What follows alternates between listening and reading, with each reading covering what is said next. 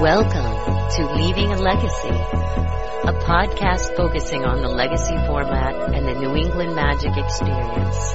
With your host, Adrian. I, and I think Tin Fins is just, um, it could, maybe it's crack. And Jerry. I'm going to say two things to you right now, and they're going to contradict each other. Now we take you to the Red Room, where round one pairings have been posted.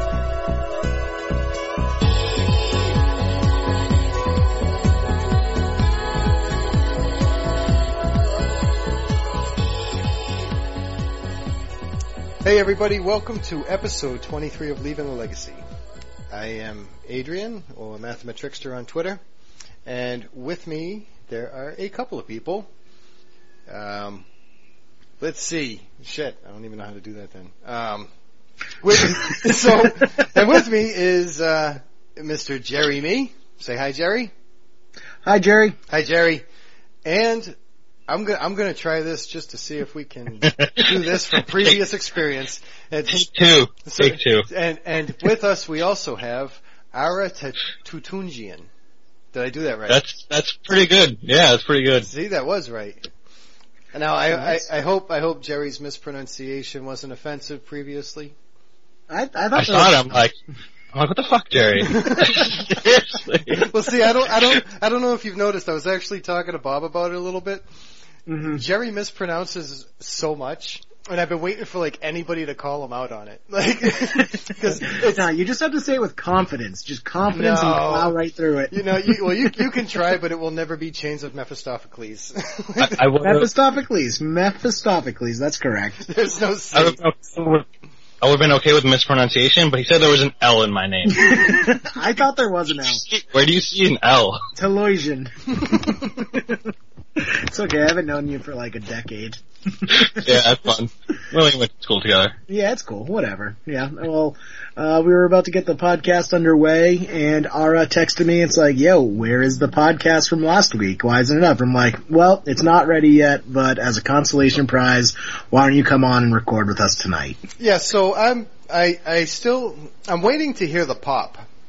Cause, uh, you know, I was told once upon a time that like eventually you hear the pop and it's your head getting out of your ass. Oh. So I haven't heard the pop yet, so I, even like, as we record, I still haven't finished editing the last cast. I obviously haven't posted it up. Um, so in, in, in Ara, I don't know. Um, so the week that we actually didn't record was actually the week that I moved. So like I've got, I just moved all, like all my computers and everything, got the internet connection up, so I'm still unpacking and I'm, Okay. I'm waiting to hear the pop. Okay. In the, Fair enough. in the meantime, I did get to go play some Legacy this week. I know, uh, well, apparently you work Sundays, you couldn't make it down, but Jerry didn't even come Yeah. down either. oh, I'm sorry that there was a freaking parade forming a wall around that's entertainment preventing me from accessing the site. Hey, that's no excuse. That's no excuse. literally, literally a wall. They closed all the roads. I could not get to the place. Uh, Jerry, that's, that's no excuse. You know, you know why? I should have pulled a Ferris Bueller and just jumped to the front of the St. Patrick's Day parade. Also, first of all, what the hell, Worcester? Why are you having a St. Patrick's Day parade three weeks before St. Patrick's Day? Who does that? Uh, the fucking Irish buddy. Yeah. The Irish. I'm Irish. I'm Irish. I'm we Irish. celebrate St. We celebrate St. Patrick's Day on St. Patrick's Day, not three weeks before. I'm Irish. Hey, I. I'm Irish too. And, and let me just tell you, playing with my bagpipe is, uh, that's something I celebrate. Okay? Yep, you're, you're right. I should have pulled the Ferris Bueller and then just jumped in the front of the parade, all as an elaborate ruse to get to the other side of the street so I could actually go to that Z. All right, Jerry. So, so I get a little confused when it's outside of Worcester. I, I gotta re- remind me here. Are you from Watertown? yes, also, uh, Ara is also from Watertown. Okay. That is how we know each other. All right. Well, Yeah. well, the thing is, is Ara works Sunday, so he has an excuse. But in the meantime, my, my good man. I literally just outlined my excuse, but go on, go on. So I was actually somebody hit me up on Twitter, uh, Ian McKeown. I, I, don't- yeah, that's actually said how I found name. out. So, I, and I'm sorry if I just butchered his last name, but um, so he hit me up on Twitter and he was asking me. He says, you know, is, is Legacy still happening at T even with the parade? And I forgot the parade was going on. I'm like, oh I shit, that's a good point. I got to call and ask. Thank God Ian posted that because I saw that on Twitter and I'm like, oh, I better call two to find out if that's happening. Well, you know what though? That's why you don't have an excuse because he made it down from Watertown. What? Yeah, oh, yeah. Wait, there's another, there's another uh, Watertown uh, player that I don't know about. and you know what? I played with him, and he's going. So where's the other guy that you cast with? and all I could say was, well, he didn't come from Watertown because of the parade. We were talking about it. We're like, oh, well, you know, you guys should probably carpool. Yeah, I should have caught a ride with him. If he, I don't know how he made it across because it's literally a wall. Well, he uh, he parked by the courthouse and walked up. by the courthouse. Yeah, and I, but, well, yeah, and I parked up by Ciao Bella. So I actually, I figured, you know, I'll, I'll just fucking park and walk a half hour. Isn't the courthouse like an hour walk? No, it's like fucking 15 minutes. 10. Wh- Which, alright, I mean, uh, Well, I mean, he, maybe if he it's the doesn't, court, isn't from local Worcester, but yeah, he, well, he didn't park at the courthouse in Watertown and walk the fucking T. Whatever, whatever. but no, it was, um, no, it was cool because I, you know, and then I got back to him like, yeah, that's going to be happening. I'll be down there in a little bit. And so I ended up going down there. And, and like I, like I was telling Jerry, uh, before you jumped on, Ara, so Saturday night I didn't sleep at all. So Sunday I still didn't sleep and I just wanted to go play Legacy. So I went and played Legacy fucking drag ass tired. oh my god. Like, and I, I wished I, I was playing Tin Fins because at least I wouldn't have had to think.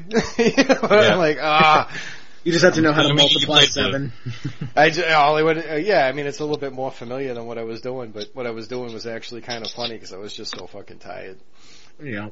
But Well, before we get too far ahead of ourselves, Ara, why don't you uh, tell the listeners a little about yourself? Uh, so yeah, I've been playing Magic since Onslaught Block. Stopped for a while. Got back into it at PAX because I was like, oh hey, Magic, I play that. Got destroyed in the draft because I had no idea what anything was. you're like, "Oh, I don't play that. I hadn't played it for like four years at this point. Yeah. Or, yeah, something like that. And then I got back into it and I, I go to, uh, a tiny shop in Watertown and I see one of our friends and I'm like, Dan, you, you play Magic again? So, Dan introduced, reintroduced me to Jerry and Mike and we get a play, play group going with Legacy. And I also didn't have Legacy cards at the time.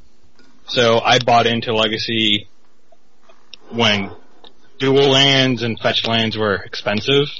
So I have, I don't play blue for that reason. I don't have the money to buy blue. Still don't want to invest in blue. So I play some Zombardment. And that deck is fun. now, I'm not actually sure what that even does. Uh, Zombardment is a deck made by Sam Black. It is just made, made to play a bunch of recurring creatures Mhm. and plays Goblin Bombardment and just shoots creatures at your face for one. Or shoots your Delver. So, so Or- let, let our listen, listeners know what uh, uh, bombard, Goblin Bombardment does.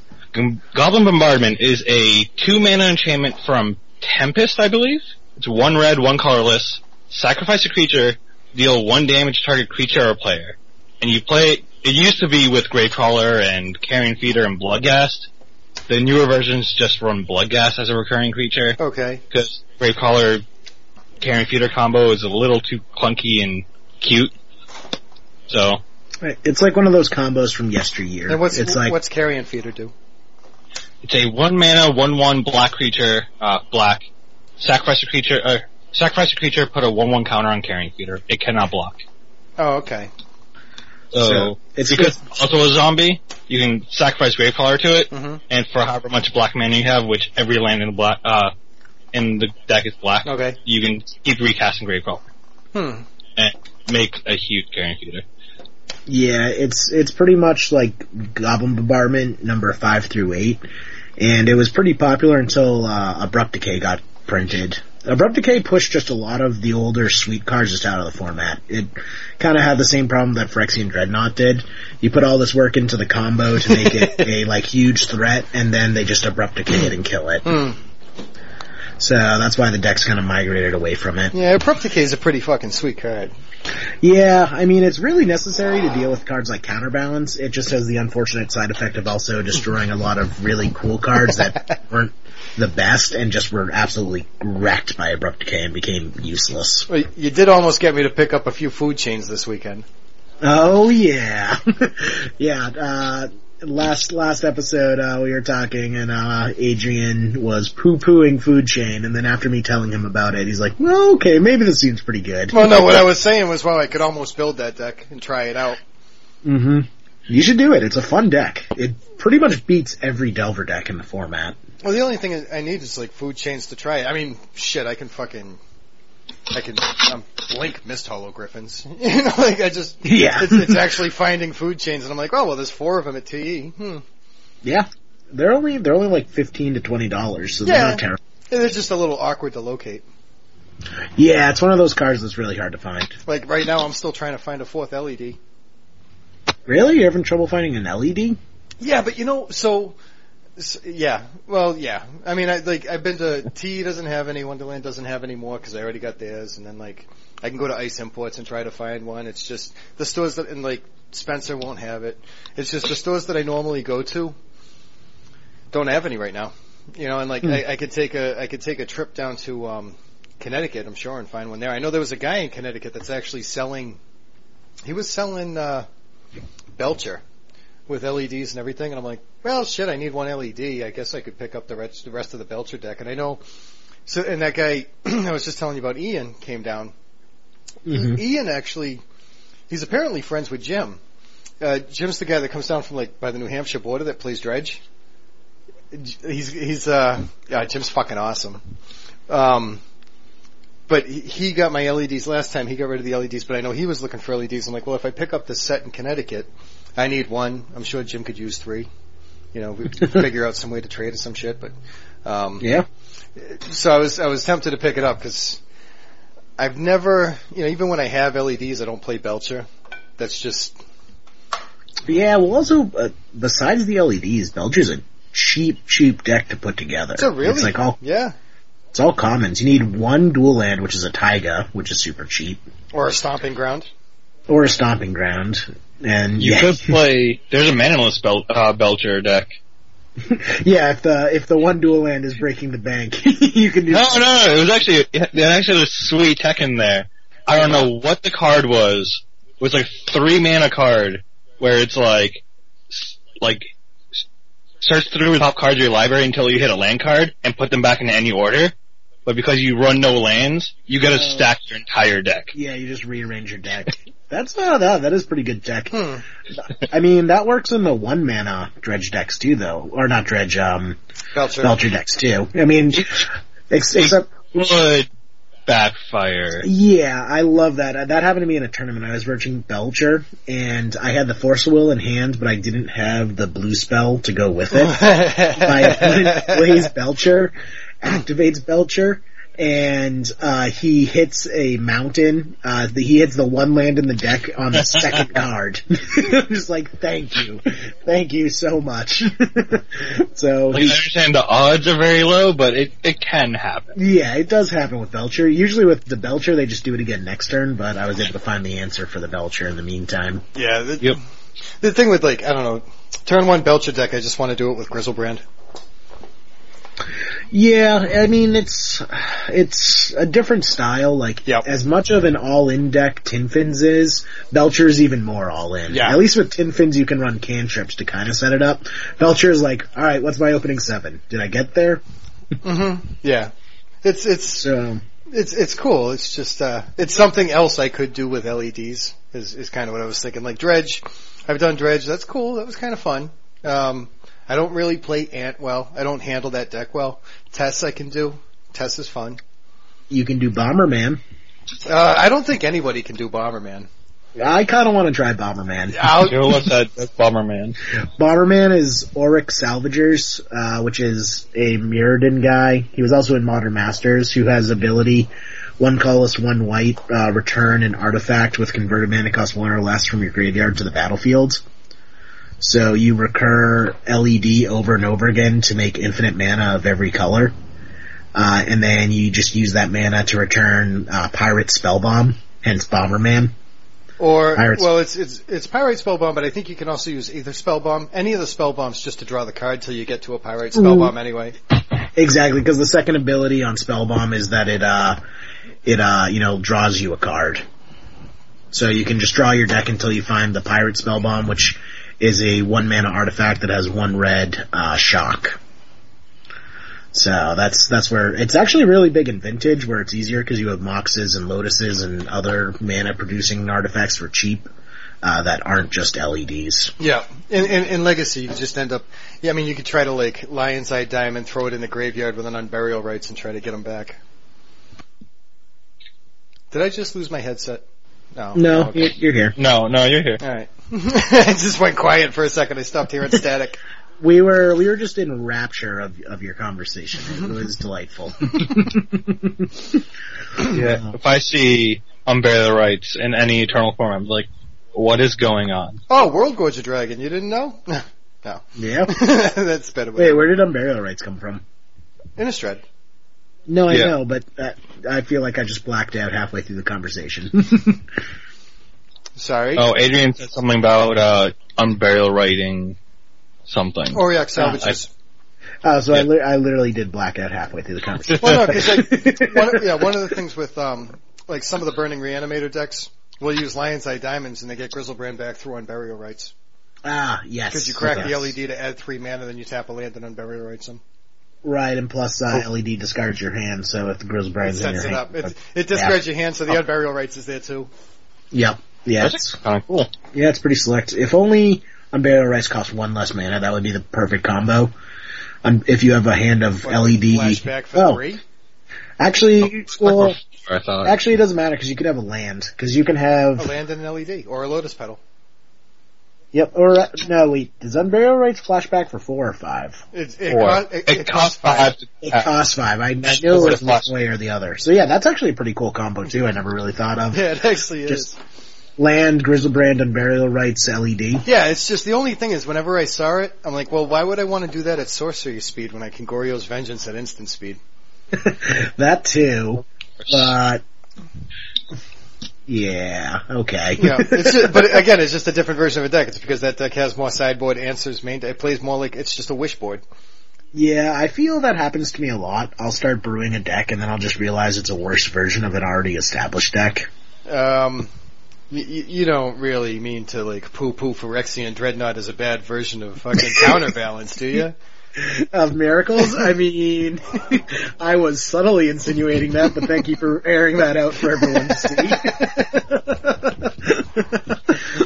oh man. But now, just like in general, it's, it's really hard, you know, the amount of hours that have gone into playtesting legacy decks, people have kind of found ultimate builds, so it's really hard to find something fresh and new and that has never been seen before. I'm not saying those things aren't out there because there's so many cards, you can definitely find things like that. Like the big goblins deck that surfaced a little while ago. It's just, it's harder than it looks. Well, you know what I think, Jerry? I think that's why it's good that there's people like us. Exactly. like- we can tell you that your deck is a terrible version of an already established deck. Well, no, no, no, that's not what I mean. That's not what I mean. what what I mean is that like, you know, pros studying fucking standard, modern, all the different formats that they can do the pro tour or whatever. Meanwhile, you got mm-hmm. guys that just play legacy, and like when it when it comes around, you know, I got to imagine people who are established pro players will pick up what's always been a good deck or what they know to be a good deck, and that's the deck that they play when they play a legacy event.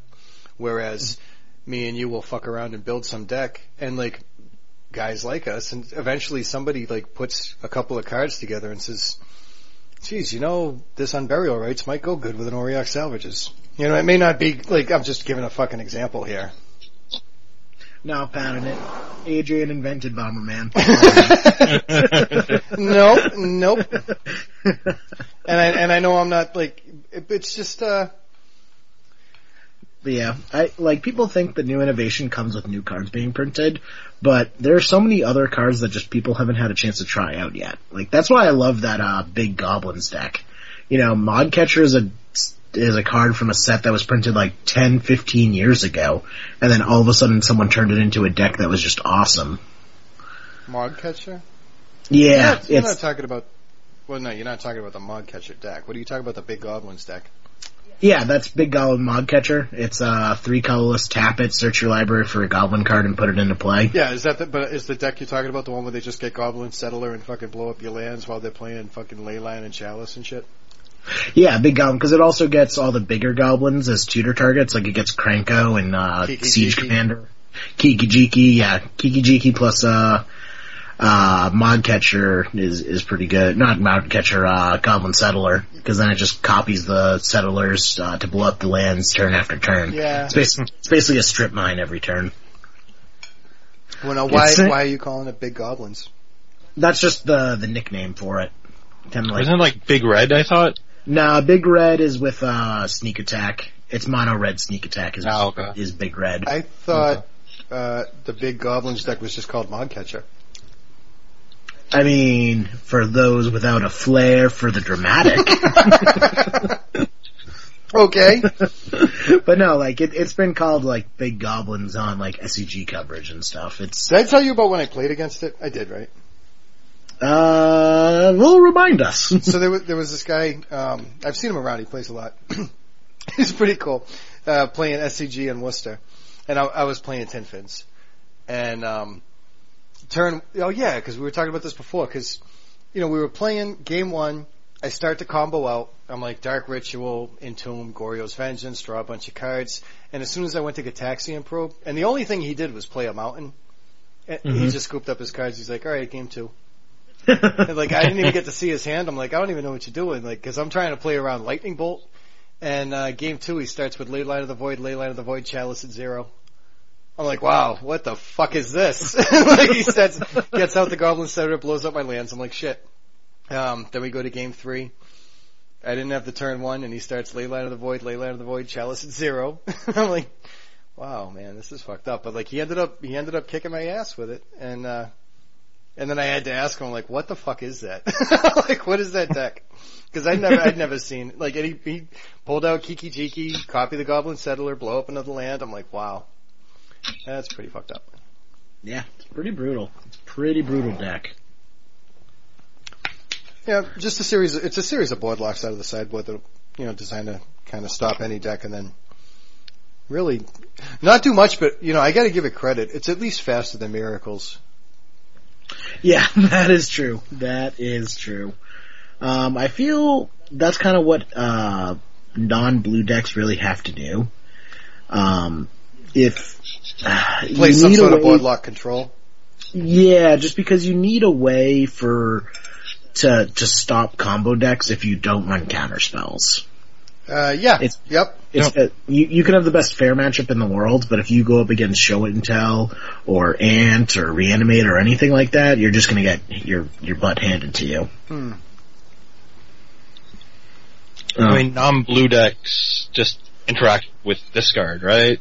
So like Thoughtseize, him, Cabal Therapy, and other discard, Liliana, stuff like that. Doesn't always work.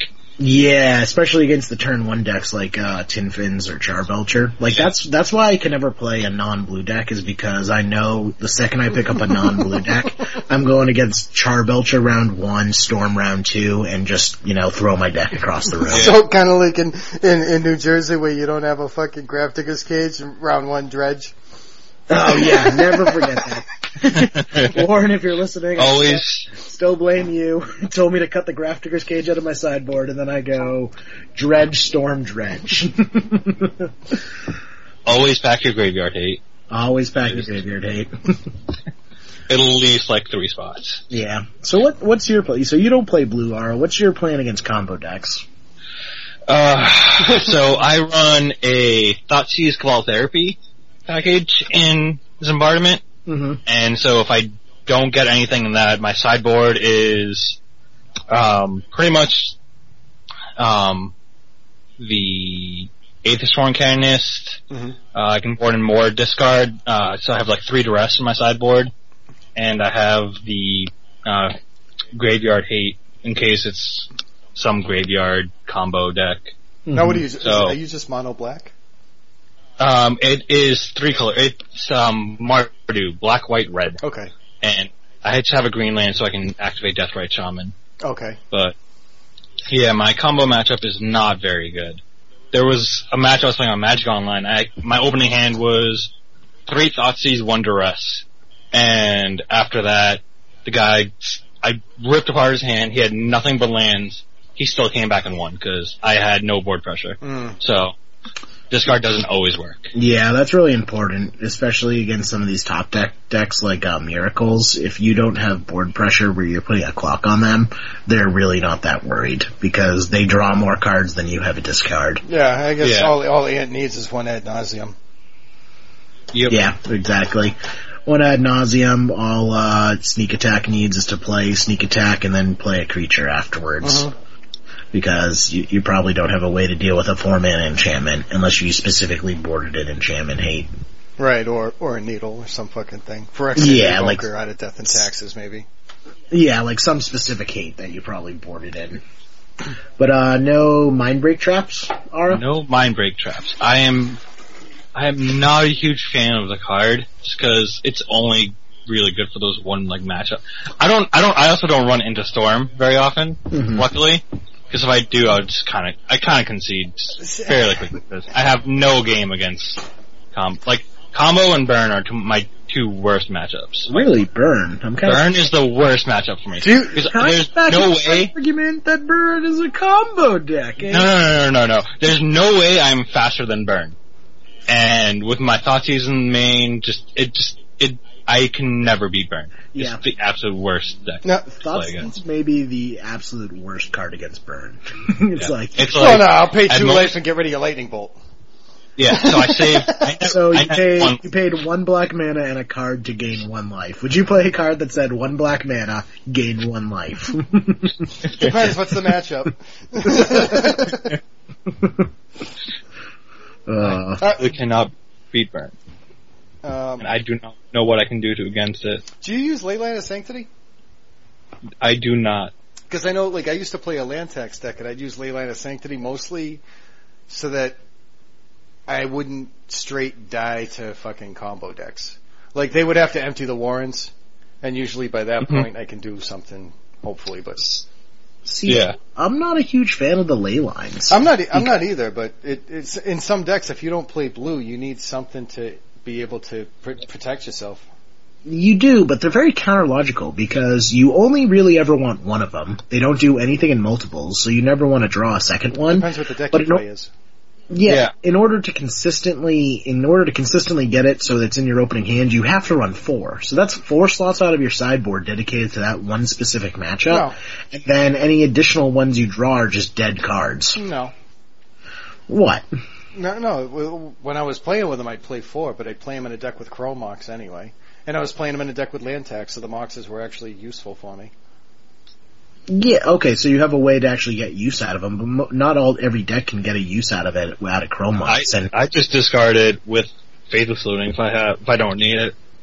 yeah, I guess it's just like, well, this is an easy decision for Faithless Looting, but still, I Yeah. hate those situations where you top deck a ley line when you just need anything else. Sure, sure. But like, it usually, I mean, like, um, Quinn the Mighty Eskimo. Like, there's, there's, it's, there's certain things where like, even, Is, like, is that a card or a person? no, that, that's a deck. That's a, that's, it's, it's a deck that uses land tax scroll rack. So, act, Oh, okay. so if it's in my hand, I scroll rack it back in my deck, and I'm getting more cards anyway. Like for one color, the scroll rack is a powerful fucking effect. Yeah, but Like, still. all right, now, now, if you're gonna say well, we're gonna go back a minute to what the. Well, Yeah, there, there was a conversation we had about a fucking like you had two copies of a card or something, and and you were defending it by well, I can always brainstorm it back into the deck. Now, if that's a valid fucking argument for maybe it was two Grafdigger's Cage, where like the second one is just completely fucking useless because the first one is still there. yeah, but at least I can consistently cast Grafdigger's Cage. You can't consistently cast a ley line. You can, depending on the deck. Like, yes, you cannot consistently cast a Leyline of Sanctity and fucking Mono Blue Omni Show. Alright? yeah. Oh yeah, that's the thing. I refuse, absolutely refuse to play a ley line in a deck that can't actually cast it. I refuse that. could- and then I don't like even casting it in decks that can physically cast. Well, I don't know, man. Like this, some decks, I don't know. Some decks are fun to play. So there's there's a deck that I like to play sometimes, and it happens to use land tax throw rack. And I used to use Leyline of Sanctity in it, so that I didn't just fucking die turn one to Storm. Okay, good, but you could actually consi- cast that ley line later on in the match. However, I do want to go back a second because I think that there is something I like. I used to play Mind Break Trap, and I love Mind Break Trap, and it's not so much for the Storm matchup. It's when you catch somebody playing Cloud Post and you counter Emrakul. oh yeah, because it doesn't it doesn't counter it; it removes it from the game. It's fucking awesome. yeah, my that people that gets people a lot. People people it- forget you could just actually cast Mind Break Trap. Mhm. Yeah, it's it's my, Okay. It's exile target spell. So Emrakul, while he's on the stack, is a spell, and Mindbreak Trap removes him from the stack. So you can't counter Emrakul, but you can Mindbreak Trap him. Oh wow. Especially if That they're like- is- If they crop rotate, cast an expedition map, and then And cast an Emrakul, you're like, yeah, okay, it's free now. It's it's not even target spell because you wouldn't be able to counter it that way. It's it's I'm pretty sure it's just exile all spells on the stack. Exile any number of target spells. Oh, is it? So can you not do an no, Emrakul? Because Emrakul's, Emrakul's ability only counts as Emrakul. Oh, that's what it is. It only counts when he's actually in play. Don't worry, Jerry. A lot of people get fucked up by Mindbreak Trap getting Emrakul off the stack. Like Yeah. everybody looks at it as a storm card, and I'm like, "Are you fucking kidding me? This is awesome against Tron." Like it's just like fucking Emrakul. I'm like, okay, Gets abrupt decays. yep. It get oh well, it, there has to be the third spell. Oh no, you just actually have to hardcast it. You just hardcast Oh, I it. Yeah. forgot about that. Yeah, yeah. I always just think of misdirection when it comes to abrupt decay. Yeah, I may be running a uh, one of divert in my sideboard for the big tournament this weekend. Why? What's the oh for down in Philly? Yeah, going down to Philly this weekend, trying to get me some black border dual lands. Nick's going down there too. He was he was talking Yeah. about it. Yeah, hope, gonna see him there. Uh, hopefully you see, I, w- I was talking to Bob, he's gonna be there, so I'm gonna meet up with Bob down there. Mm-hmm. And, uh, so, yeah, unfortunately because of the St. Patrick's Day parade, that Sunday was supposed to be my test day for Bug Delver, cause I haven't played it in a tournament since, like, the last SCG I played in. Uh, which is Jerry. a while. the parade's no excuse. Alright, what, moving on. um, so yeah, I was kind of disappointed, so going into that tournament a little blind, haven't, I, I'm not too worried because Bug Delver's a deck I've done well with in the past and I know the deck pretty well. Things haven't changed that much, but would have liked to get at least one tournament of practice in. But going down there, was talking to Bob about the sideboard, so hopefully meet up with him, maybe get some test games in before the big event. Really? Bug Delver mirror matches? Oh yeah, that's, that's super relevant right now. Probably, I would say the two most popular decks in the format are Miracles and Bug. Yep, just like it was before Treasure Cruise. Yeah, so if you're prepared for the mirror match and you're prepared for the miracles match, that's what gonna, what's going to push you ahead. Sure. Um, knowing my luck, I'm I'm predicting right now round one Belcher, Round two, Round two, Dredge. Round, Round three, three- Tin Fins. Mm, probably Tin Fins, though I'll probably win that matchup Yeah. because I know it. Yeah. and round four uh, Spanish Inquisition. uh, that's that's the thing about Legacy, especially these like pseudo big Legacy tournaments where it's a big turnout for everyone, but it isn't like a GP or an SCG. You can literally run into anything because I have no idea what the Philadelphia metagame is like. Mm. Well, yeah, it's gonna yeah, it's gonna pull in more people than Philly anyway. Okay. Yeah, from all over. Yeah. Well, you know what? I'm not gonna fucking go there. Never mind. Good. uh, but yeah, um, it's, it'll be a good time. Hopefully, you win some Black Border Dual lands, and then SCG's coming up. When, when is that? Do you know? Uh, January, my people, end of May. End of May. yeah. Okay. Yeah. And uh I'm pretty excited. I still I still got to put together like man, uh, with this move, all my fucking cards I just I haven't put I haven't even really taken a fucking look at. It's it's Mhm. killing me. It's killing me. So I ended up I went down there this weekend, uh made it through the parade and ended up playing Sneak and Show again. Oh, how'd that go? Uh, round one, I was playing against Nick Fit, uh, Lawrence, and um, he, he was. It was. It was kind of funny because uh, you know, I, I just kept saying, I'm like, yeah, I don't even know what deck I brought with me today. I should see if I have 60 cards, you know, and like, Make sure there's no proxies. just, just make sure it's like a legal card count. Do I have to go get a pack for a sideboard? What the fuck? Like, and so I said, just register 15 random cards and it's just whatever your pack is. So- yeah, so I sit down and I shuffle up and I put seven face down on the table and he decides to keep. I look at my seven. He starts with a swamp, cabal therapy, dark ritual. like I show him my hand and it's all sneak attack, show and tell, gristle Griselbrand, Emrakul. Wait, how does he, wait, did he play Dark Ritual first? No, no, no, he cast cabal No, he therapy, naming dark ritual, hoping I, Oh, he was oh, hoping I was- he- he- because he was hoping you were on tin fins. I see. and I, I love when people do that shit. Like it's just it's awesome. It's it's it's part of why I'm not playing the deck is because I love watching what people try to figure out how to hit tin fins, and I'm not even fucking playing it right now. Yeah, I Yeah. that.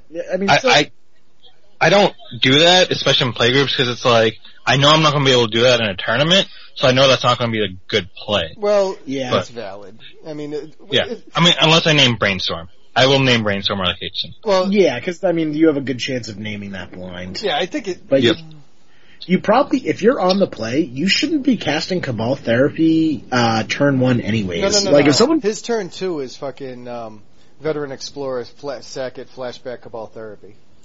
yeah, that's fine. But still, uh, if I'm playing in a tournament and my opponent is on the play and they go Swamp Cabal Therapy, name something other than Brainstorm and hit, I'm going to be very, very suspicious of that opponent. Like there's either some scouting going on or he like looked at the deck while shuffling. There, the chances of your opponent naming a card blindly out of all the possibilities in Legacy other than like Brainstorm or maybe Force of Will is very suspect. I can name Ponder too, I guess. It depends, you- man. Like I, I really like there's certain players where I can, I can, I can feel more comfortable. Well, yeah, if you if you know the player, if you know what what they're they have a habit of doing, Yeah. but if it's someone you've never played against before, yeah, someone just some random person and they just blind guess cabal therapy. Like it's one thing if it's like their turn two or they're on the draw and they've seen what you've done turn one. Hmm. like if my opponent goes by you uh nettle sentinel, I kind of have a pretty good idea of what to name with cabal therapy. But if you have seen literally nothing out of your opponent's deck and are able to guess what they're playing just randomly, that doesn't look very good. well, sure, but I mean, it's now. Let's say because I've had this happen playing fucking tin fins, right? My my rounds usually go fast, you know, and Mhm. So by that time, I'm up walking around. I go outside. I smoke a butt. This is a, like an SCG event, His, and this is actually an example from an SCG event, if I am even remembering it right. So my round goes fast. I'm somewhere around table, I don't know, 120 or whatever, and um, you know, I go outside. I smoke a butt, and I notice the guy that's playing at like number 100 or 140. I don't fucking know, and I can see he's playing Merfolk Mhm. but he's a familiar looking guy. Like, um, you know, if I ended up sitting across from him, I know I'd recognize him physically. He's wearing a 10 gallon hat and has a neon bright vest Sure, and sure. So if I sit down and I play turn one fucking Cabal Therapy Ether Vial, Yeah, well that's, that's scouting and that's kind of like a, it's a gray area. Like it's not technically illegal, but it's frowned upon.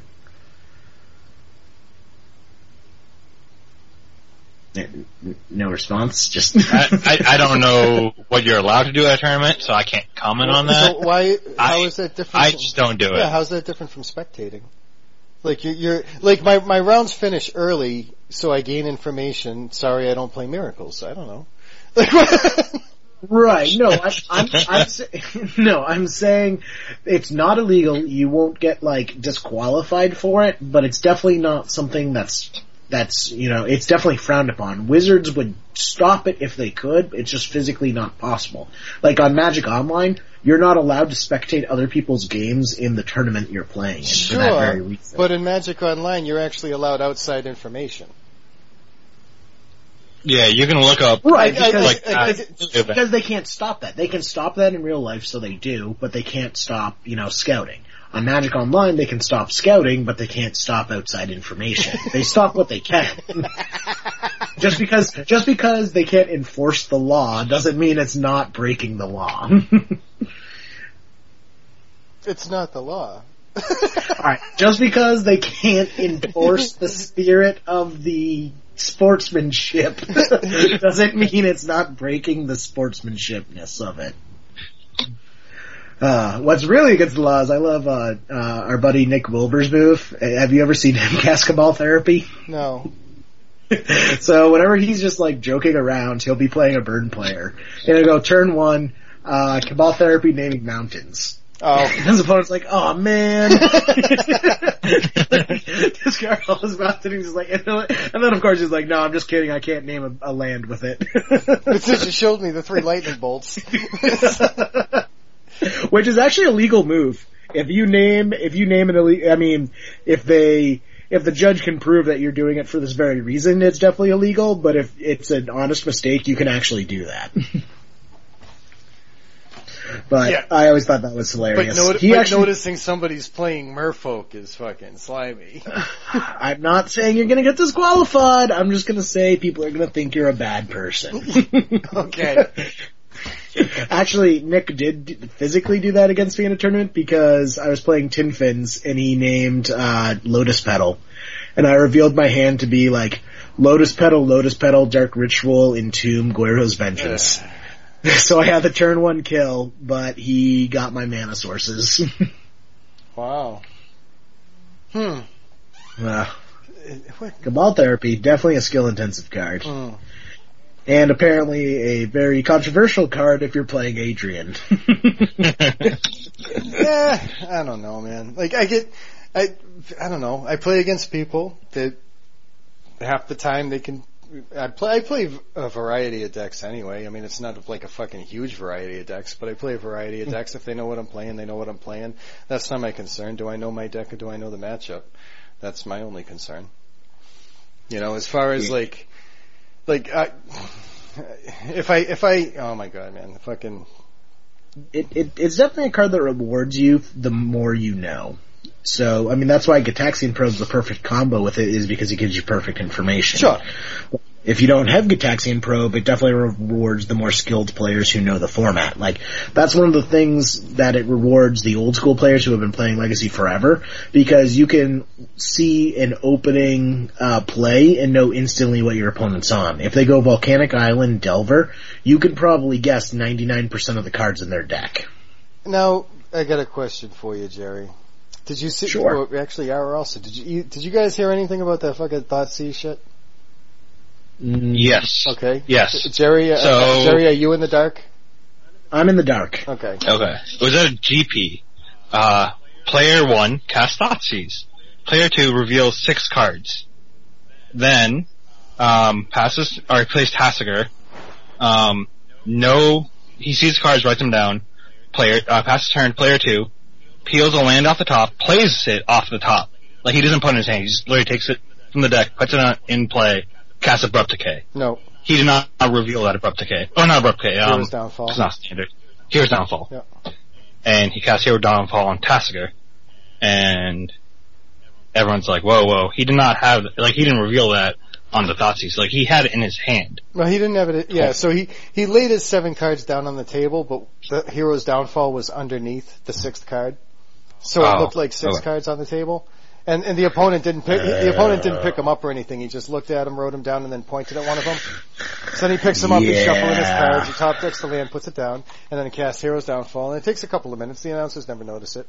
Some of the people in the in the chat were noticing it, and then people were posting about it, and then people were mentioning it, of course. Now, Jerry, in light of the Thoughtseize thing, if I notice Mhm. you're playing Merfolk round one and I play you round two, how terrible is that? Uh, I mean, the thought that Thoughtseize thing is definitely worse, but that's also kind of a gray area because wait, what's a gray area? Oh, Because- the Merfolk thing.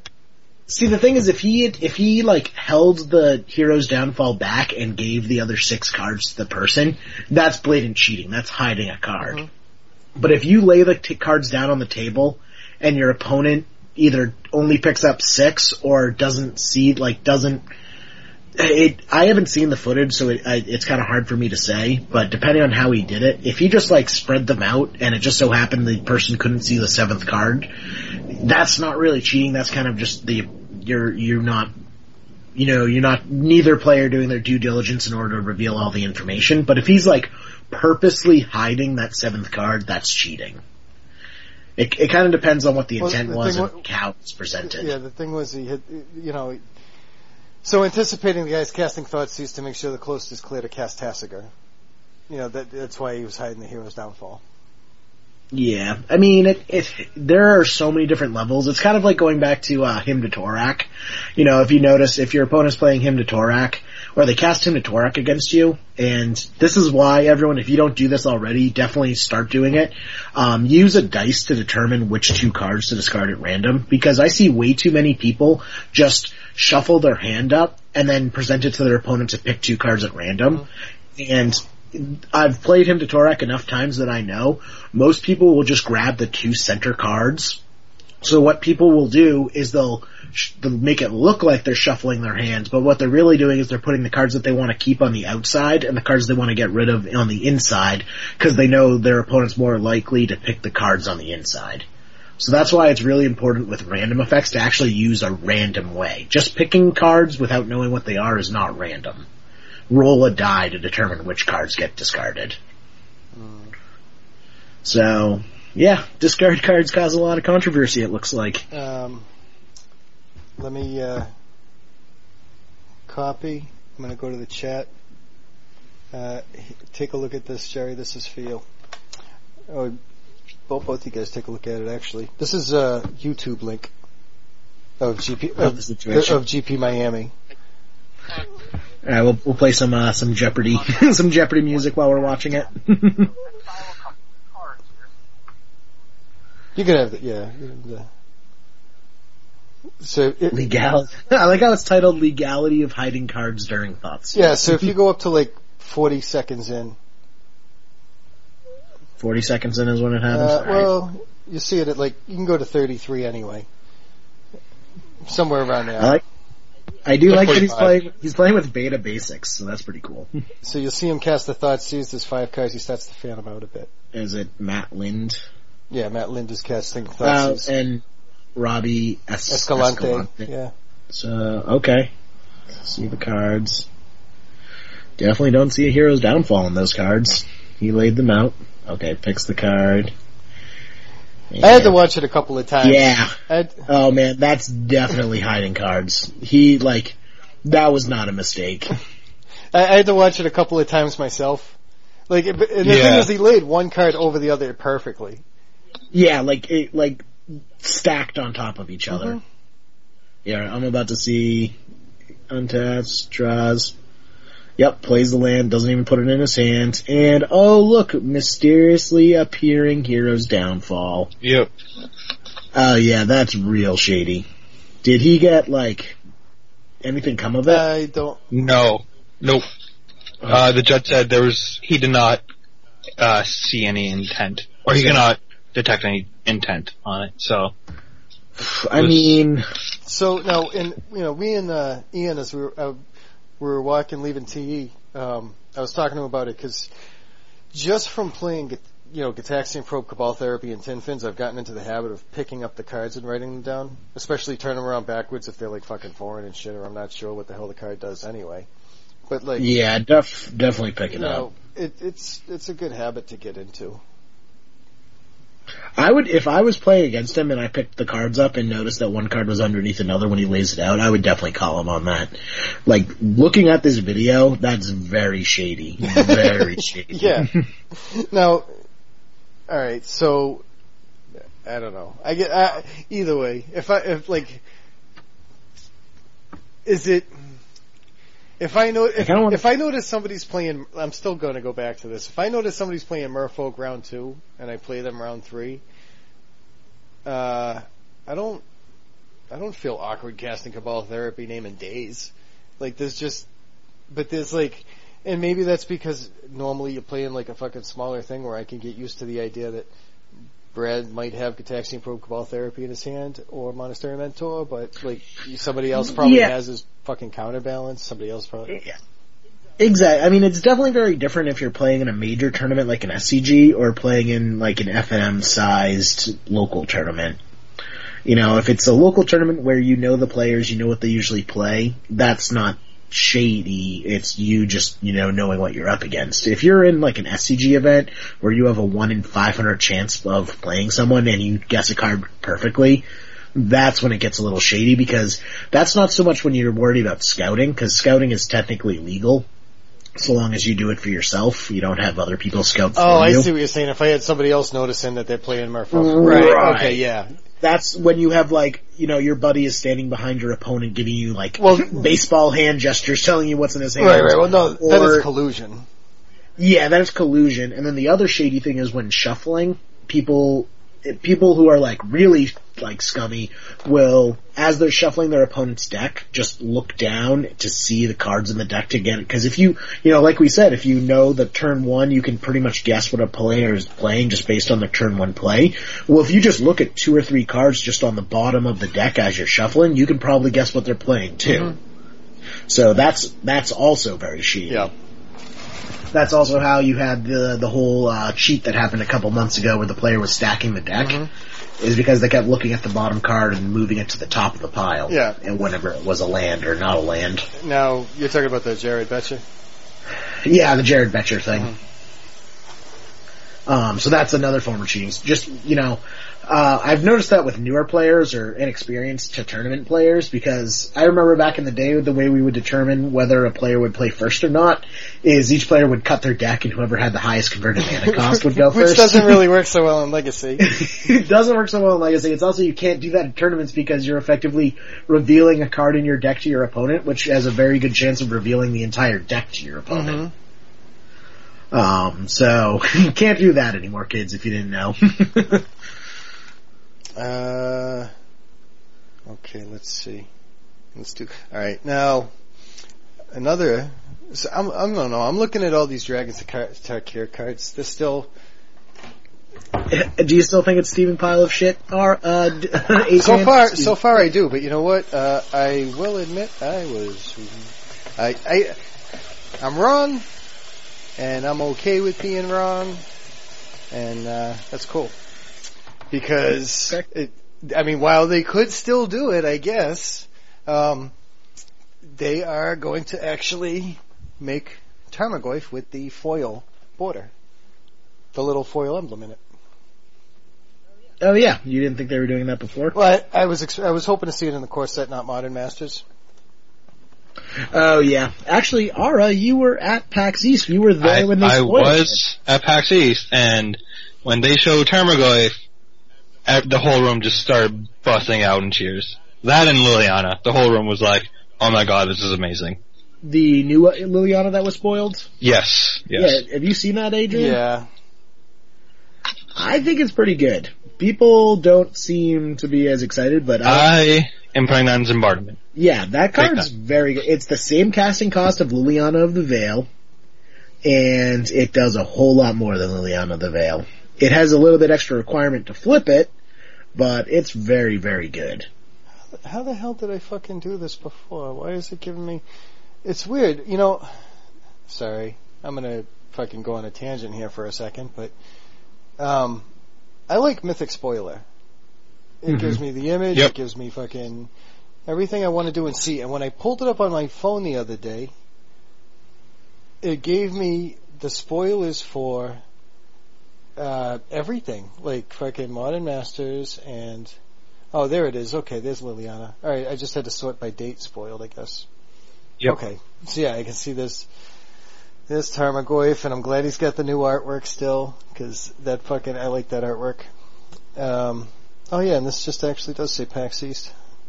Liliana, well, Defiant Necromancer. So, so do you think this is going to be like I don't know what the hell Magic Origins is yet, but you think they're going to have like a cycle of planeswalkers from like a, an original? There game? are. There's, there's five. So, There's, there's five planeswalkers. there'll- Legendary creature on one side, planeswalker on the so other. there'll be there'll be like a Mm-hmm. Jace creature.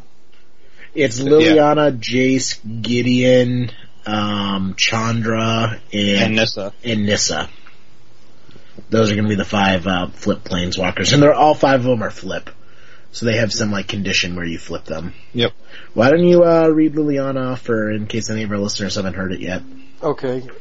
Uh, So Liliana, heretic, heretical healer, two black, one colorless, legendary creature, human cleric. Oh, so she's actually a cleric. Yeah, well, that's the thing is- deck. Yes. Yeah, once once you read it, they're all stories in the cards themselves. That's what uh, Maddie, uh, I think it was Scotty Mack on the A team was saying it. How they're like a story in and of themselves. I think they hit a home run with the flavor department on these cards.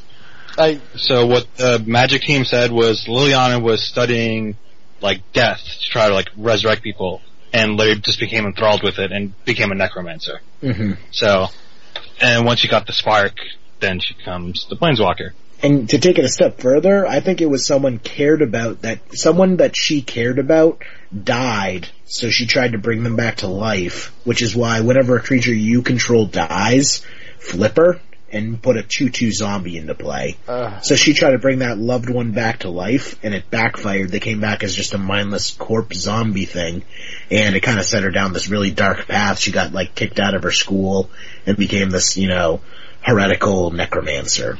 Now, um, I gotta tell you, I think the flavor of all these cards is the same. They all have, they just taste like cardboard. I, I, I have like no fucking interest in the flavor storyline for the Oh, shit of any on. fucking magic Would you- card. Would you honestly play this game if it was just black and white pieces of paper that told you to do certain things? Uh, you have to play it at least partly for the flavor. no. Uh, then go play chess. Uh, well, Magic has more pieces. oh, come on. I don't think anyone picks up Magic because they're like, "Oh, this looks like a very technical game that I can get behind." Uh, you pick up you pick up Magic because like, "Oh, that's a really sweet dragon," or "Oh, demons." Well, yeah. Right up my. Once upon a time when I was 12 and stoned. Come on. uh, no. well, I we we we got sidetracked. Finish finish reading off. Alright. So she's a human cleric, which, uh, man, I for three, wouldn't you just rather cast Liliana of the Veil? I don't well, alright, let's see. So she, Well- she's a 2-3 with lifelink. Whenever another non-token creature you control dies, exile Liliana, heretical healer, then return her to the battlefield transformed under her owner's control. If you do, put a 2-2 black zombie creature token onto the battlefield. Okay, so now I can start to understand the story you were talking about. Right. So that loved one died.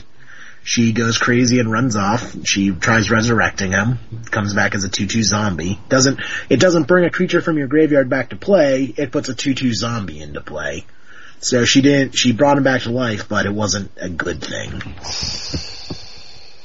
See now, alright Jerry, do you, do you really love like the fucking flavor and shit of Magic story? Like, Yeah. really? That's, that's what keeps you going. That keeps you interested. That's what keeps it from being just a brain exercise. I mean, I can play Sudoku all day or I can play chess, but I play Magic because it lets me, you know, have a strategic game that I can also get behind the story. Can I, can I ask you a question then? sure. Why don't you play Vampires in Legacy? because it's not good. but it's got such cool flavor to it. Yeah, but there's also cool flavor behind uh, Delver of Secrets. Well- it's a mad There, scientist. there is no cool flavor behind Delver of Um, Secrets. it's a mad scientist. Zero. scientist. Mad science. It's the Fly. It's whatever that like '60s horror movie is. The Fly. It's a mad scientist experimenting with bugs, and he turns himself into a bug. The only, Late. alright, the, the only leg, uh, the, uh, um, you can't just say ban it. It has no, he flavor. can just say ban it. um, I'm pretty sure I'm a guess. I'm pretty sure I can say whatever I want. now, This is my house, I, I'll say like the only the only deck that I can actually appreciate the flavor in in Legacy is actually elves. or merfolk. It's a tribe Sure. of mermen. All right, all right, Merfolk. I could.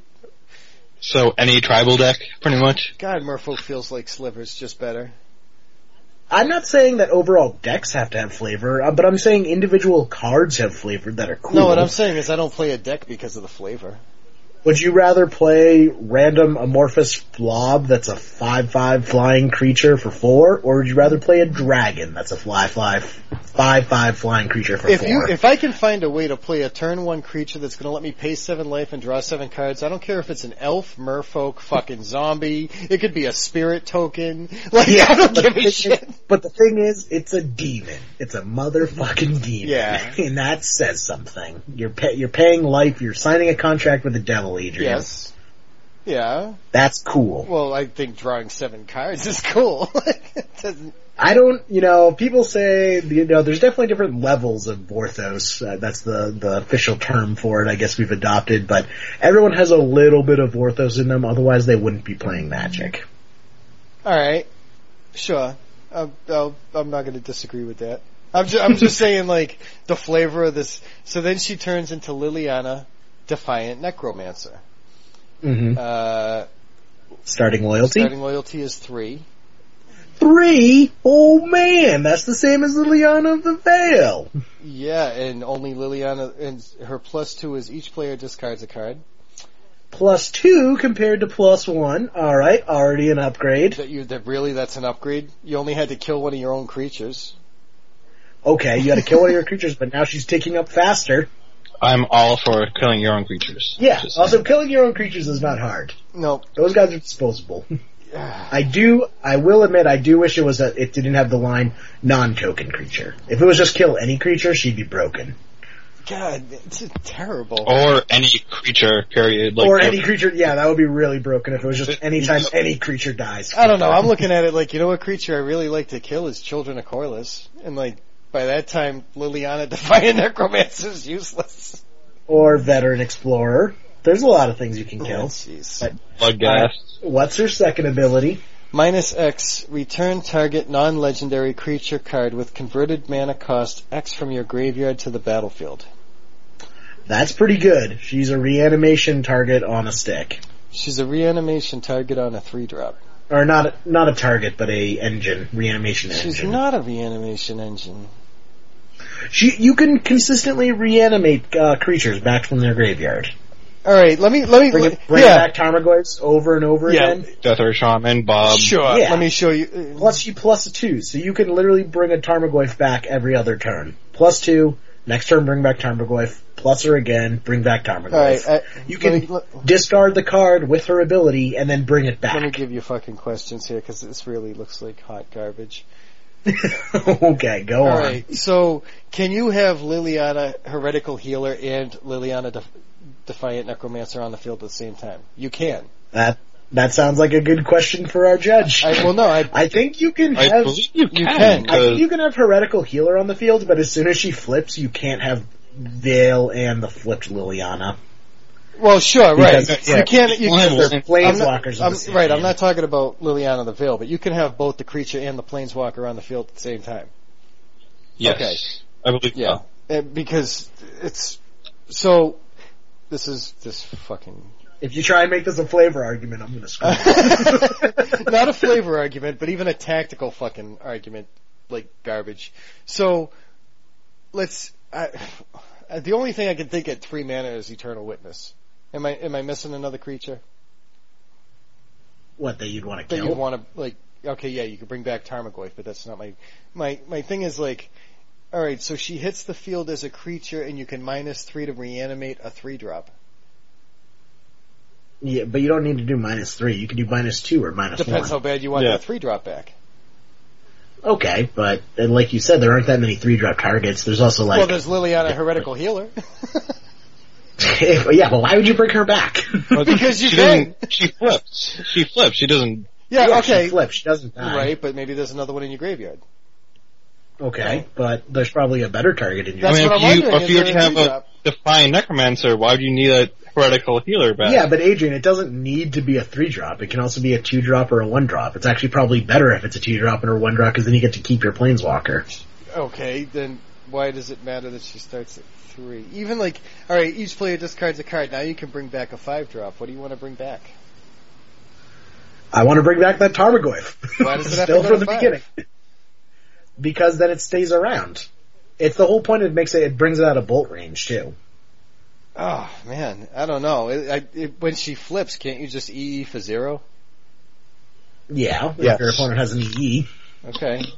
I think you're seeing all the downsides and none of the upsides. All right, I'm still not seeing an because there's quite a few, there's quite, you can bring back Tarmogoyfs all day long. You can try. I don't know. Uh, and then what's her ultimate? so minus eight, you get an emblem with whenever a creature dies, return it to the battlefield under your control at the beginning of the next end step. Fucking Yeah. garbage. Yeah, her ultimate isn't the best, but the first two abilities are pretty You know good. what that ultimate is actually cute against, and it's great, but you need to fucking ultimate the damn thing. It's against like sneak attack. Yeah. if you ultimate her and also survive the sneak attack, yes. uh, well, I think you're wrong on Liliana. I will concede one thing to you, Adrian. You were right. The Elder Dragons were pretty much hot garbage, and none of them will go into Reanimator. we uh, finally got them all spoiled. Mm, Uh, closest one was uh, Atarka. I think that's how you pronounce it. The red green one. Five colorless red green for an 8-8 flying trample. So pretty good stats for Reanimator, but doesn't have a way to protect itself, which is its downfall. And its coming to play ability is decent, but not good enough to make the cut. When it comes to play, deal 5 damage divided as you choose among any number of target creatures and or planeswalkers your opponents control. So, good at wiping the board, but there's just better options in Reanimator for it than that. And then the other ones are, you know, don't, don't really do much. yeah, there isn't really too much of this that I'm fucking excited about it all. I'm I, I'm not I'm not excited to draft it or sealed.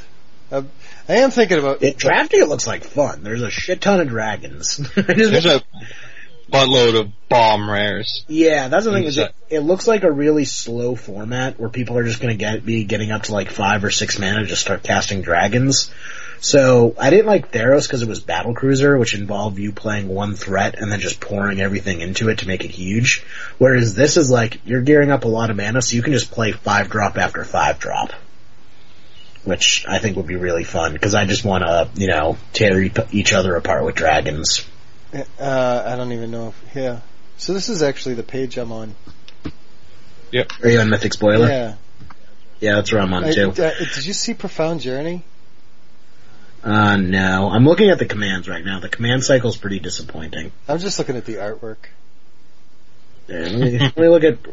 Okay, here we go. Here's the person saying they don't care anything about flavor, and now they want us to look at the art. Well, I don't I don't care about the flavor of the card, but I keep looking at cards now for like cool artwork and proxy creation. And and that that's kind of that's kind of some cool artwork. Um, where is profound? Dr- Oh, there's. Oh, that is really cool. Yeah. I like that. Yeah, it's a terrible card. Return target permanent card from your graveyard to the battlefield with rebound for seven mana, five colorless, two white. But it has cool art. Yeah. Um Yeah, I keep trying to I keep trying to I want to get the deck together. I keep wanting to fucking replenish omniscience. Yeah, it it looks cool.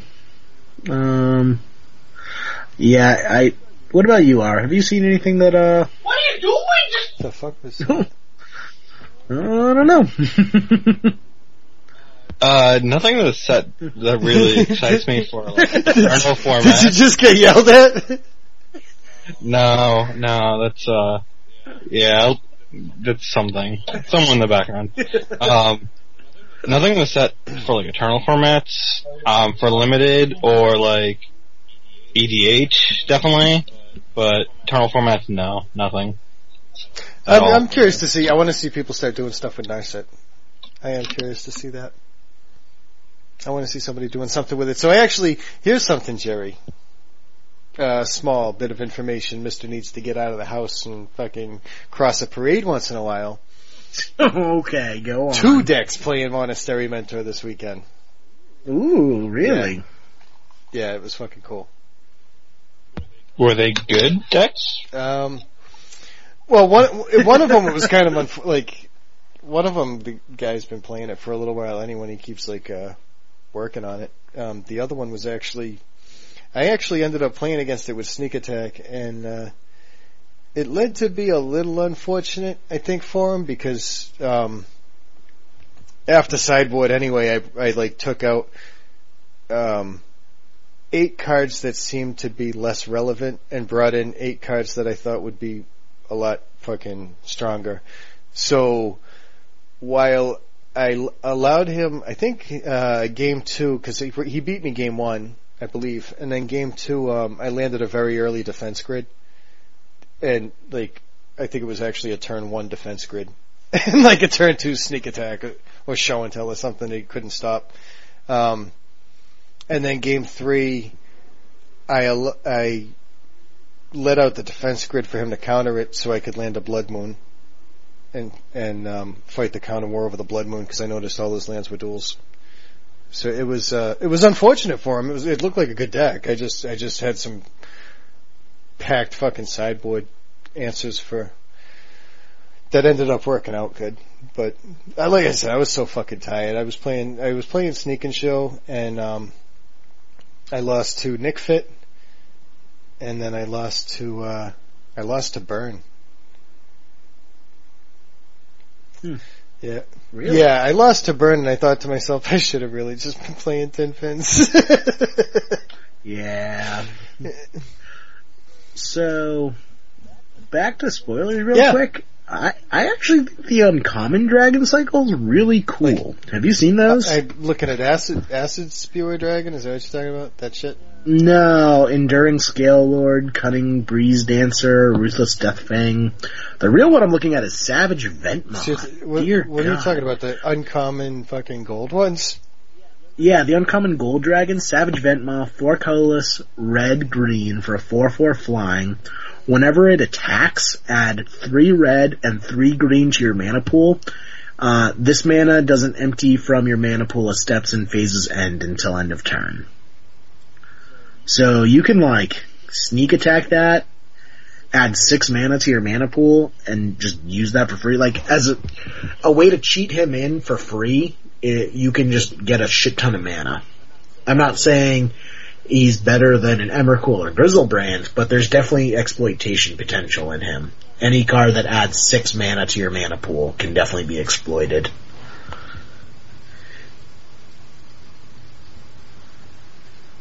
Wow. Yeah. Oh, that's fucking. Man, this shit is fucking garbage, sorry.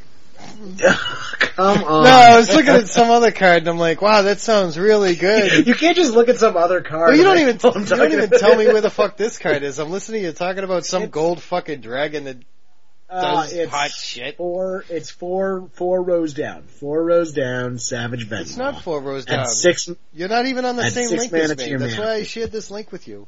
You're on a different page. See how this says news spoilers? Uh, see, I'm looking at old See? spoiler. I'm looking at If you- old spoilers. If you go to cycles, it's the last card on the second row.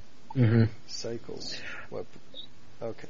Also, Ruthless Deathfang's pretty cool. Whenever you sacrifice a creature, target opponent sacrifices a See, that's some of that shit that Jerry does. He starts talking about. He's like, "Oh, well, see, we are going over this link from the fucking tournament report." I'm like, "What tournament are you even looking at?" Jerry's tournament. Fourth row down. Savage Ventmaw. That's that's definitely exploitable. Add six mana to your mana pool. Yeah, so is But- Geosurge, right? yeah, there's a swing with a four four. Geosurge. Whenever it attacks, you can attack multiple times. Add six mana each time. Good stuff. Wait, this mana doesn't empty from your mana pool as steps and phases end. So, It sticks around so, Until end of turn. until end of turn. what- so what are you gonna do with that? I don't Yeah. know. Cast another one. Terrible. It's six Sure. mana. you can do a lot with six mana. Play prime time. I'm trying to think if you could get to 15 with it. How many times can I cast Fury of the Horde? I will cast Fury of the Horde. Yeah, if you if you cheat that into play, just I wonder if there's another. I mean, obviously there's like sneak attack and uh what's it called? Through the breach. Uh, through the breach. But I wonder if there's like another way to just you know get him in there Just just get him in there. Yeah. Why would uh, there's got to be fucking something better you can do than that? I cannot wait. I can't wait to draft this format. This format looks so so fun to draft. Maybe. Maybe. It does. I, li- I like formats with big bomb rares. It- Yeah. Did you like? Did you? I just like the prolong. Did you like Avacyn Restored? I actually, I, okay, so I didn't like drafting it. I like opening packs. I, I thought the whole miracles mechanic was really cool. I, I just, I was like, I want to break miracles. I, I wanted to break Entreat the Angels really badly. And someone already did it. But I, I have not, I only did a few limited things with Avacyn and it was not fun. I, I like how it physically pains Adrian whenever he he- hears someone talk about miracles.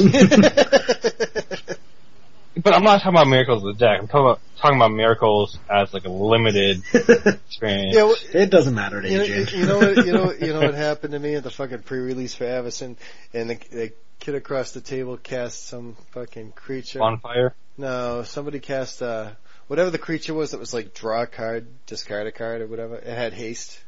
Remember that? The red it was like a red goblin. Had haste, draw a card, discard a card. Looting goblin? Oh. Is that what it was? Yeah, whatever the fuck it was. It, Doppelganger. goblin looter? Maybe. Whatever it was, that's what it did anyway. And um he he kept trying to like do it during I think he might have even had a couple of them and he like tapped it during my turn to draw a card and it ended up being Entreat the Angels. I'm like, yeah, but you already drew a card this turn. Oh no, maybe it was during his turn he did it anyway. And I'm like, yeah, you already drew a card this turn. That's when he realized how Miracle worked. Like, yeah, yeah, you had the Miracle mechanic in your deck, but not the application. It was awkward. yeah. oh well. I'm, I'm, I am curious to see somebody do something with Narset. I just, I, I, oh. I even like seeing when people do shit with just odd planeswalkers you don't normally see. I still haven't played against Already yet. I still haven't played against Dack Fayden yet. I still, Oh, Daretti's a lot of fun. You haven't played against Dack No. I haven't played against Ral Zarek. Like there's certain, He he did get a lot worse when uh, Treasure Cruise left the format. Sure. I'm I'm surprised more people didn't pick up on that sooner because that was so good. Hmm. I mean, the the Grixis decks were playing it. The Grixis decks have pretty much fallen off though since Treasure Cruise got banned. Um, but he was so good with Delve. hmm. Um, I wonder I wonder if there's a deck with him in uh, Tomb Stalker just waiting to be made.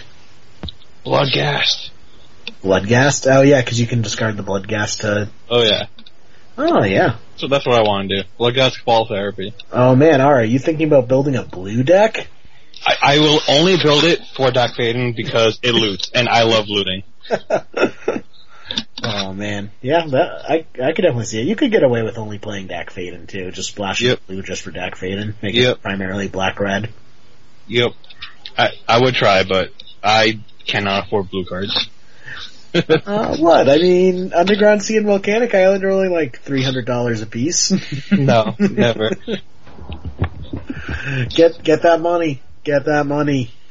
Even if I do get that money, it's not going towards magic cards. Do fuck bitches get money? more money, more problems. More money, more magic cards.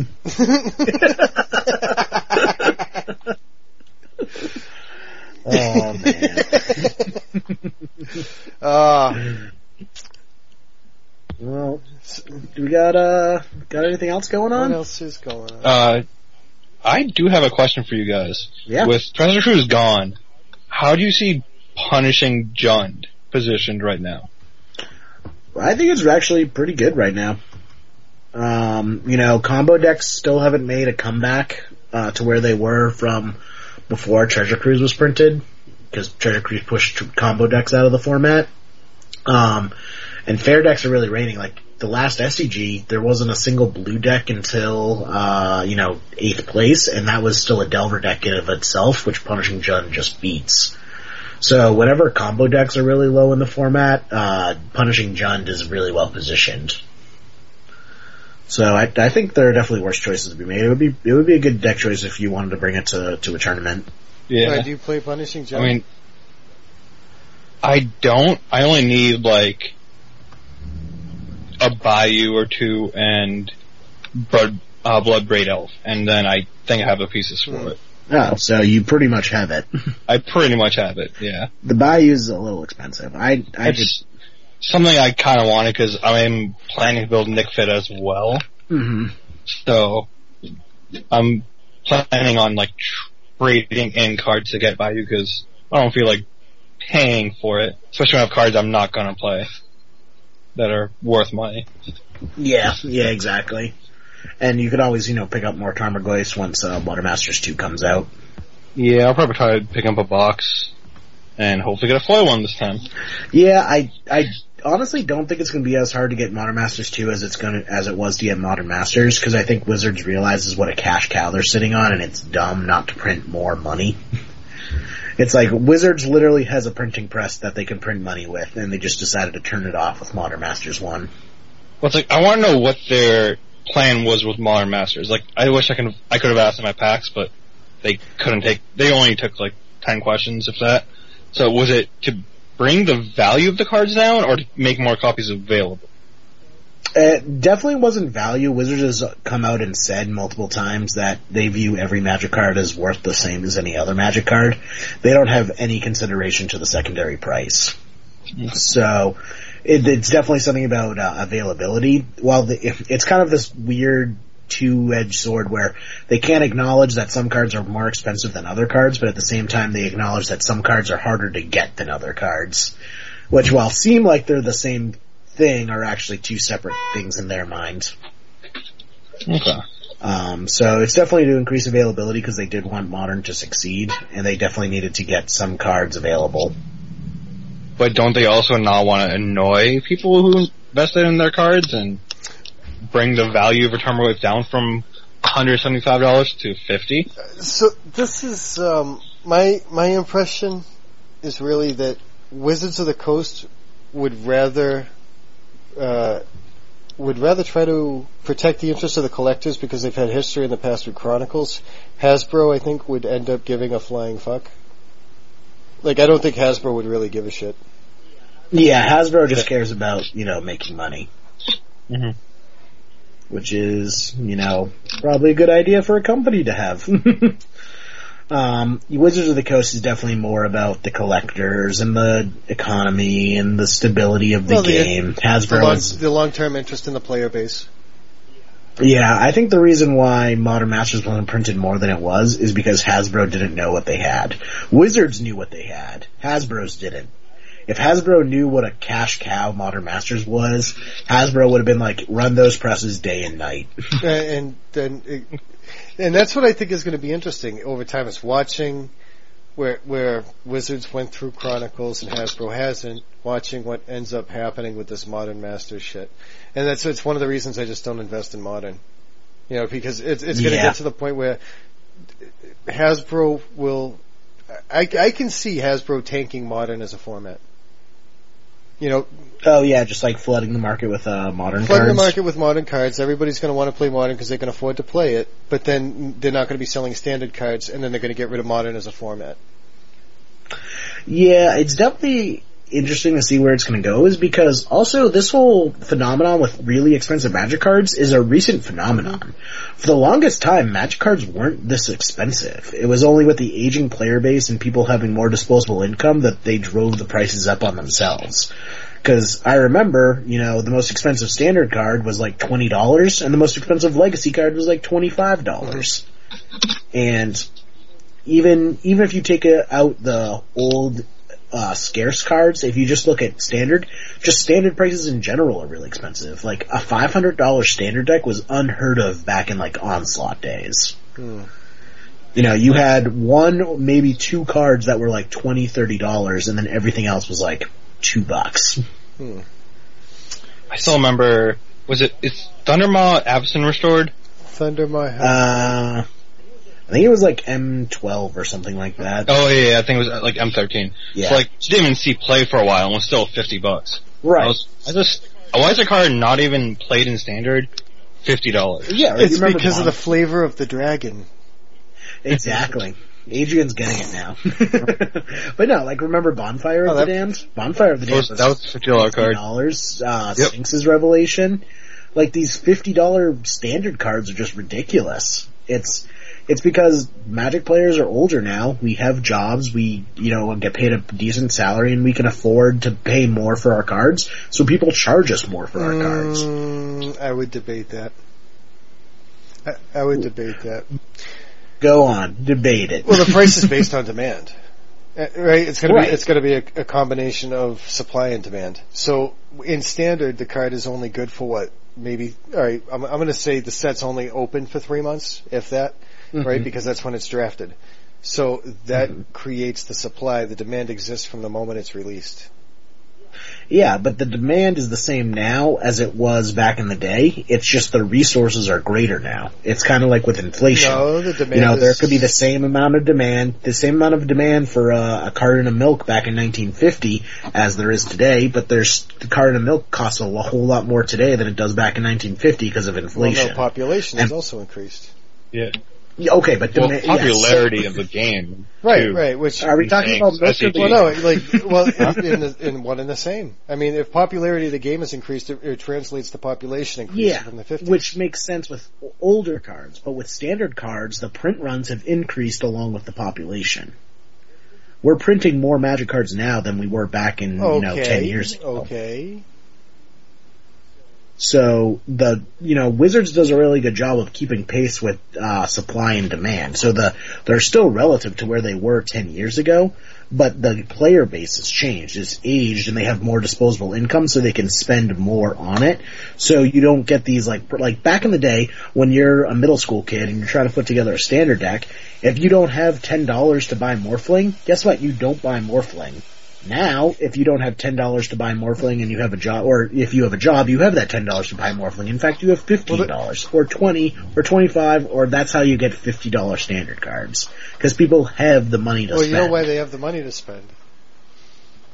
because they have jobs. because they don't have rent. That's I think that was the best feeling when I started getting back into Magic. Even a card that was like as cheap, like Lower Than that was like a ten dollar card, and like I didn't want to pay forty bucks for four of them. I couldn't afford that back in middle school. Mhm. As soon as I got back to Magic, I saw them like five bucks. I'm like, I'm buying it. It's mine. Yeah. It's the best feeling in the world. Well, yeah. If it if it's less than like a hundred dollars, I almost don't even think about it. I'm like, yep, need that card, buy it That's that's interesting. because I have a job, motherfuckers. I- have a I job. Because you got no responsibility, motherfucker. Oh, I have plenty of responsibilities. Student loans. yeah, student loans is a big old, big old chip on my shoulder. yeah. Expenses. Yeah. I have a large overhead. so, did you did you check out this other link yet? uh, I guess I'll check it out now. Oh, you poor thing. I did. Uh, what? You- wanted to show me that Miracles won another deck, uh, another tournament? yes, I did. This is 117 people at a GPT out in Japan. Ooh, Japanese GPT. Very cool. Take a cool. look at this junk deck that's in second place. Ooh. How is it junk if it's blue, black, I red? don't know, but that's that's what Isn't this that's what they. What junk? What? red pile? Or is it actually a junk? No, yeah. Oh man, they're running Gurmag Yeah. Angler. and Tessica. and Tasigur. Man, I really banked wrong. I thought uh, Hooting Mandrills was going to be the Delve card, but it looks like I've been seeing more and more Gurmag Anglers. A lot of people have actually been doing that, which I don't get, but okay. Yeah, how is this junk? It's clearly Grixis. I don't understand how it's junk. it's Grixis pile. They mean junk as in like junk. Oh, as in like literal junk. literal junk cards because Gurmag Angler. That's why. four Monastery Swiftspear, four Pyromancer, one Gurmag Angler, which is the Delve, six colorless black for a five five. So kind of like Hooting Mandrills, And but I know black. people have been liking it, so Yeah, Tasigur, four Lightning Bolts, four Force of Will, one Dig Through Time, four Daze, four Brainstorm, three Fork Bolts. I think that's kind of heavy on the Fork Bolts, but okay. Yeah, especially now. yeah, four Ponder, two Preordain, four Gitaxian Probe. Yeah. It basically replaced uh, the dig through times with uh, or not the dig through times, the treasure cruises. It's really similar to the uh, Grixis decks from when Treasure Cruise was around, it's, except it's running Gurmag and Tasigur instead of uh, dig, uh Instead Treasure of good Cruise. cards. Instead of good cards. But it came in second out of 117, so who are we to judge? I, I, Pretty interesting. yeah, I, I just thought I'd share that. Yeah, but the other thing, uh, White Weenie came in third. Let's see if it's death and taxes or actual Say White that Weenie. again, Jerry. Oh my, it's actual Say White that Weenie. again, Jerry. It's not even, not even death and taxes. Which It's it's death and taxes, pretty much. Mm, I don't see any stone. Oh, uh, I guess there is. There's There's four Stone. Orange, The only weird one is Jotun Grunt. which was actually really good when uh, Treasure Cruise was legal. Uh, someone played that against me, and I'm like, man, I could not get a Treasure Cruise off. Jotun Grunt's cool. cumulative upkeep is put two cards from any single graveyard on the bottom of their owner's library. Keep trying to fill that graveyard for uh, fl- uh, fl- uh, Treasure Cruise. You're not going to get up to six or seven or whatever it was. It's been too long since I cast Treasure Probably should play standard. Yeah, yeah. I like that sideboard tech. Holy Light. Two mana, one white. All non-white creatures get minus one, minus one. Oh, I thought it was enchantment. Never mind. That's just bad. Ooh, aggro rock in eighth place. Ooh, more Tasigur. Man, maybe Tasigur is a thing. I still don't think so. Jerry was all shitting on it pretty good. I still don't think it's a good. I like Bob's argument. It's a So- bad Tarmogoyf and a bad Dark Confidant. So, I mean, the thing is, it's like, it sure it's a bad version of those cards, but it's both those cards. That's the thing. Both those cards, what? Both those cards in one. Oh, Like, it's a Tarmogoyf and a, s- it's a pseudo Tarmogoyf, pseudo Bob in one card. I think people are just jamming it in the deck and getting lucky on the rest of the deck. It doesn't. I still have yet to see a Tasigur in play do things relevant. apparently, aside from take I second mean, he's place also in the only running- tournament. He's also only running three Tarmogoyf. Like, he cut a Tarmogoyf for a Tasigur. I think it would just be better as the fourth Tarmogoyf. I am just excited with Modern Masters coming out to see the price go down on Tarmogoyf so I can put Shardless Bug back together. You know, and it's, I honestly, it, I don't think price is going to go down that much. I see it going down to like maybe 120 and then capping there. well, you know what's interesting about that? Everything. What? Everything. Everything. because what happened, now, alright, even if the price goes down to 120, and do you see it going back up after that? Yeah, I see it's slowly ticking back up until a year from now. It's or at a year from release, it's back in like the two hundred dollar range. and then it gets printed in the next Modern Masters. So, like, and I don't know what they're going to do for the print run on this or any of that shit, but for me, they released Modern Masters in, in Tarmogoyf, and my son got one in a draft, and I started telling people, like, the downside with the fucking open in a Tarmogoyf is you need three more. Like, there's no deck that's one Tarmogoyf. You know, so I go out and I get three more Tarmogoyfs at a hundred.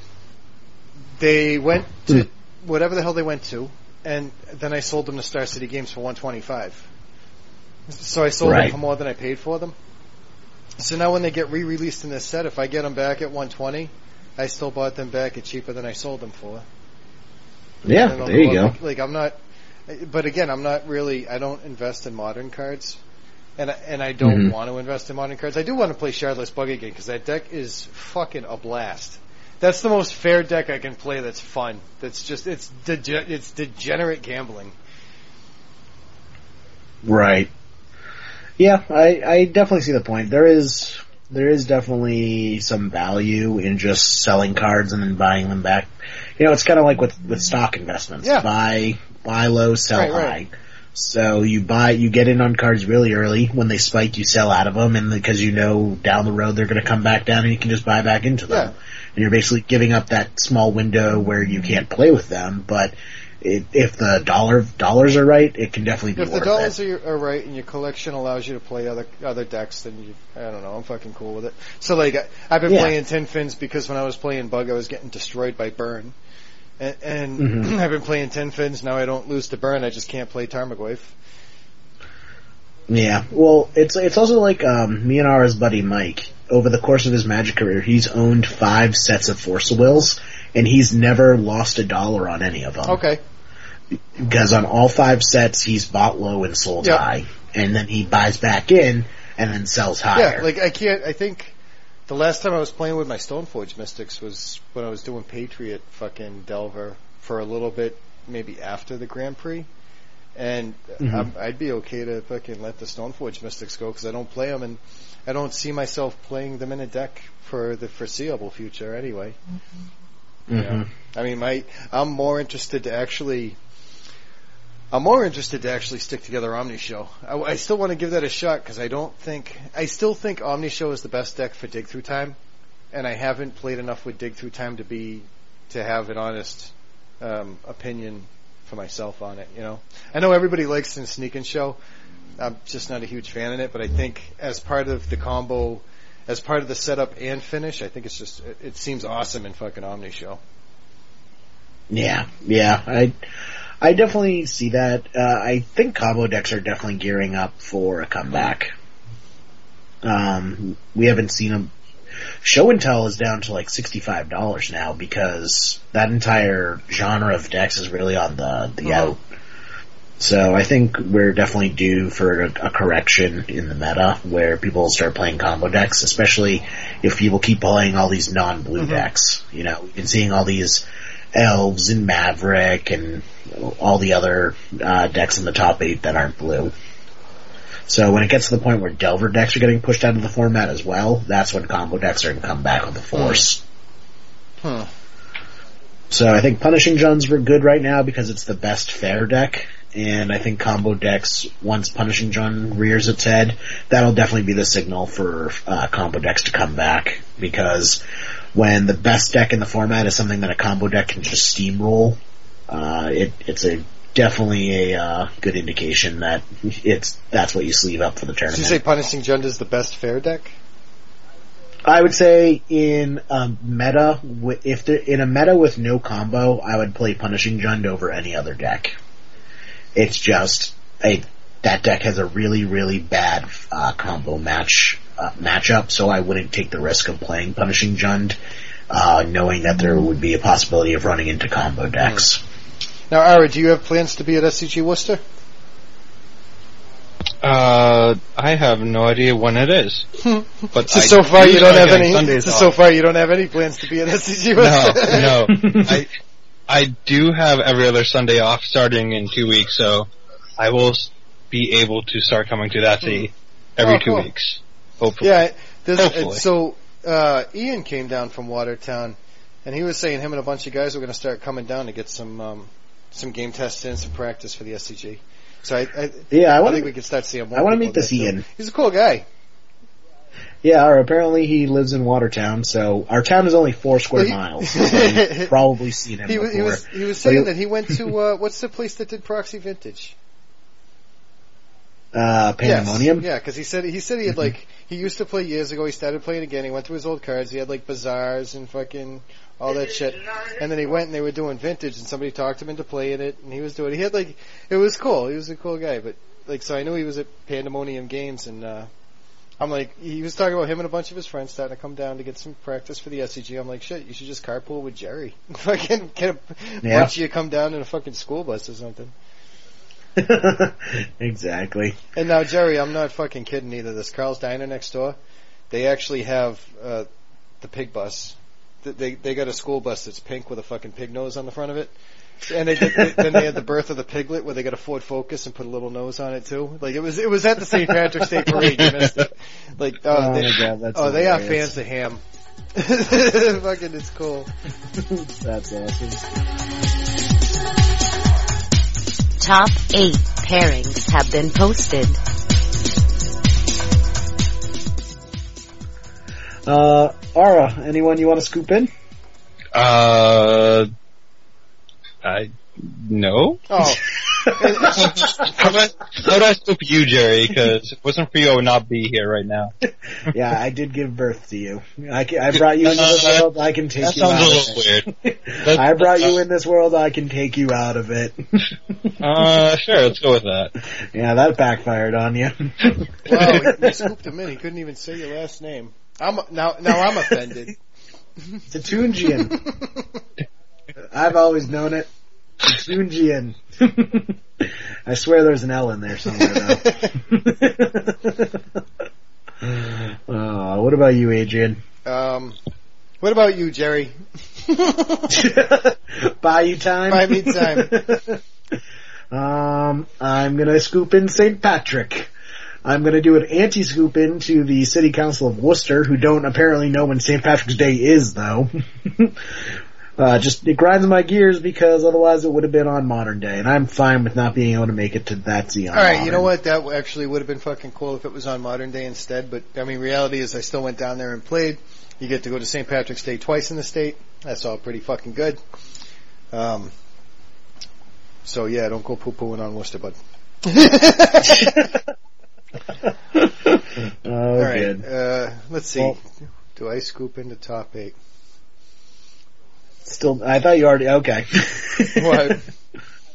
I thought that was in your scoop in, So you, go what on. are you scooping? So you're scooping in leprechauns? Is that it?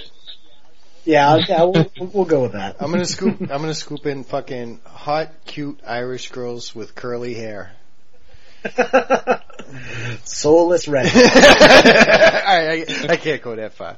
Um, let's see. I don't know what the fuck am I scooping in. I'm gonna. You know what? I'm gonna scoop in the fucking electrician, man. He like. the Oh god, he, like I, I fucked up the electricity in this place, and like this guy was in here the next day, set me up an outlet, and now the modem, the wireless, everything's all fucking back on. I felt wicked fucking bad too. So yeah, so don't go moving shit and plugging shit in at 1.30 in the morning. Excellent.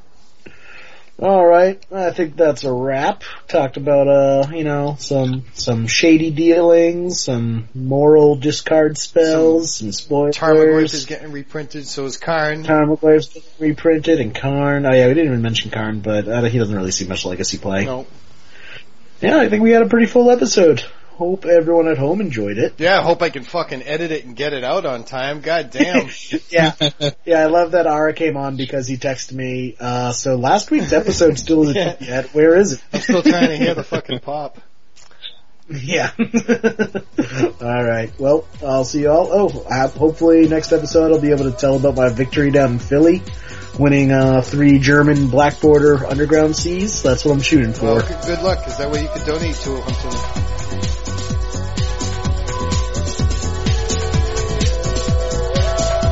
tournament is over and the store is closing. Feel free to see us during normal business hours by emailing the show at leavingalegacy.mtg at gmail.com. You can also find the host on Twitter with Adrian at Mathematrickster and Jerry at JMEE3RD. You can also join the Leaving a Legacy Facebook group to stay connected.